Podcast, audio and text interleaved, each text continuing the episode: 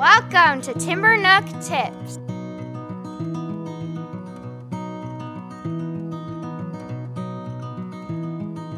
Welcome to Timber Nook Tips. Jeff Johnson here with Angela Hanscom. Angela, we're exploring uh, OT, occupational therapist terminology, in the hopes of helping our listeners kind of better understand what's going on with with the senses and sensory integration and and and all the stuff that we're we're promoting on the show. We're talking about the, vesti- the, the, the vestibular sense. Yes. Or the vestibular system. What what's the yeah, so it's the vestibular system, vestibular sense. You can use either Okay. um, term for it. Yeah. and so what is it? So it's basically your balance sense, and but it does it does a lot. Um, so what it is is inside your inner ear. Mhm. There are little hair cells in there, and children actually need to move in rapid ways. So they need to spin in circles.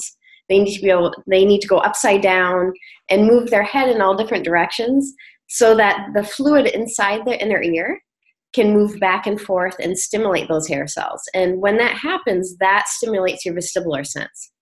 And that sense actually is key to all the other senses.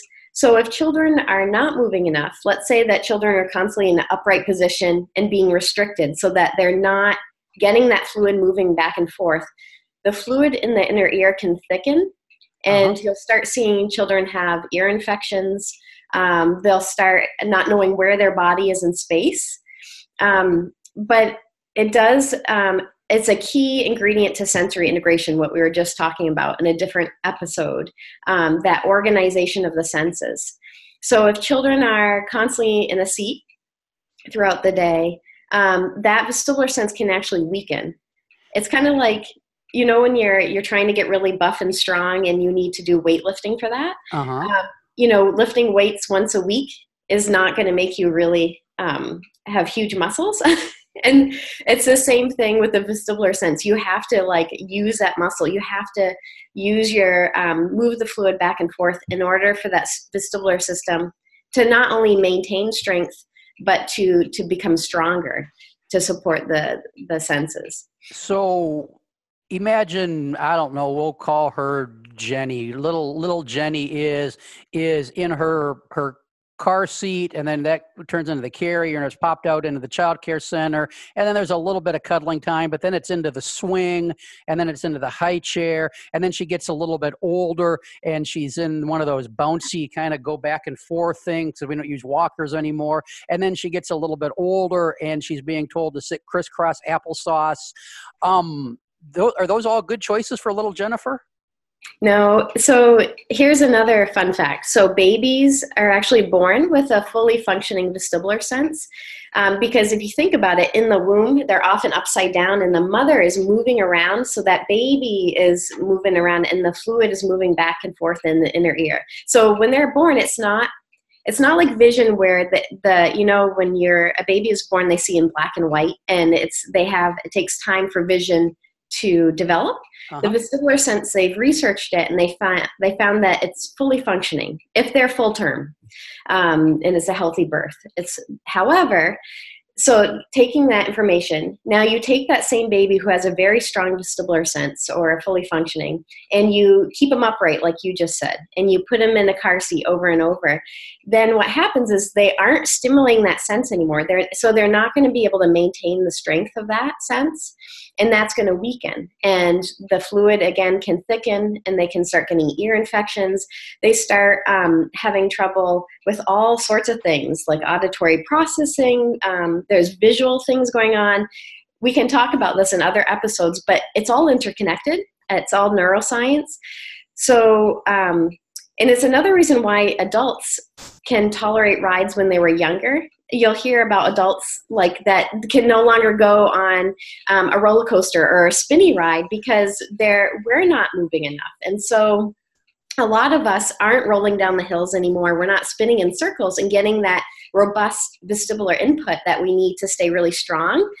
Um, and so therapists will often advocate for adult population to keep moving to do dance classes to do swimming um, so to prevent um, falls when and hip fractures when they're older Uh-huh. um, however, you know, adults often have a choice if they want to move or not, but children, um, what we're finding is they don't always have a choice. So in the school environment, when we're saying sit still or stay in your seats, they don't always have enough opportunity to move. And so now we're starting to see effects of that in schools. Yeah they don't they don't always have a choice but they they seem to be almost drawn to those kind of activities don't they yeah. I i, well, I love i love when you have a, a good re- relationship with like a i don't know an eight month old and you do that thing when you're holding them and then you flip them down and they come back up and they just giggle and they start doing the the, the throwing themselves back because they want to do it over and over again.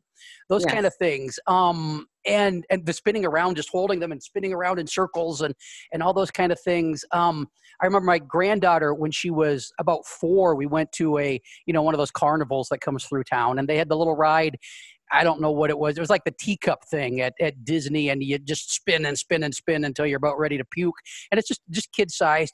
And she must have went on that 15, 20 times in a row and the the Carney guy, I mean, he's got an eye patch and and and he's just kind of, I mean, he's a Carney guy, and it was awesome. And he's just the kids just love this thing, and he's he's talking about how how much they love to spin, but he loves to get adults on it to go with him because then the mom and dads turn out turn out dizzy. But I I I wouldn't be able to do that now. I think I'd I'd probably lose my lunch. But so we need to create those environments in our home settings and early learning settings where all that movement is encouraged. Um, and you you talk about how this impacts other things. If we want a child to head into school at age five or six ready to read and write do they need to do more spinning and flipping and twisting than they're probably doing now in the early learning settings or less? They need to do they have to, they have to have ample opportunity to move in ample order opportunity to, to move yeah. and uh, and I, I, my experience is a lot of them a lot of them just aren't getting it, which is maybe kind of the reason we're doing this podcast. Yes. Um, any more on this one before we go on to the next topic? Well, I think we could dive deeper on this one. So okay, let's. let's might, I've, I've, got a question about swings. So let's come back and we'll keep talking about the vestibular sense okay. in the next episode, people. And I, we're going to go into my hard hitting questions about swings. Back soon with another episode. Thanks for tuning in. Bye bye. Thanks for listening to Timber Nook Tips. Share your questions and comments at playvolutionhq.com slash podcast slash timbernook. For more Angela, visit timbernook.com. For more Jeff, visit explorationsearlylearning.com. Like the show? Want to listen to episodes early? Consider becoming a patron. Starting at the $3 a month level, patrons get access to a custom patron only feed where we put out episodes of Upstairs Studio podcasts like the Childcare Bar and Grill, Miss Becky's Classroom, That Early Childhood Nerd, the Renegade Rules podcast, and others early. That feed is just for patrons. You could be one of them. Go to patreon.com slash playvolutionhq or click the link in the show description to learn more.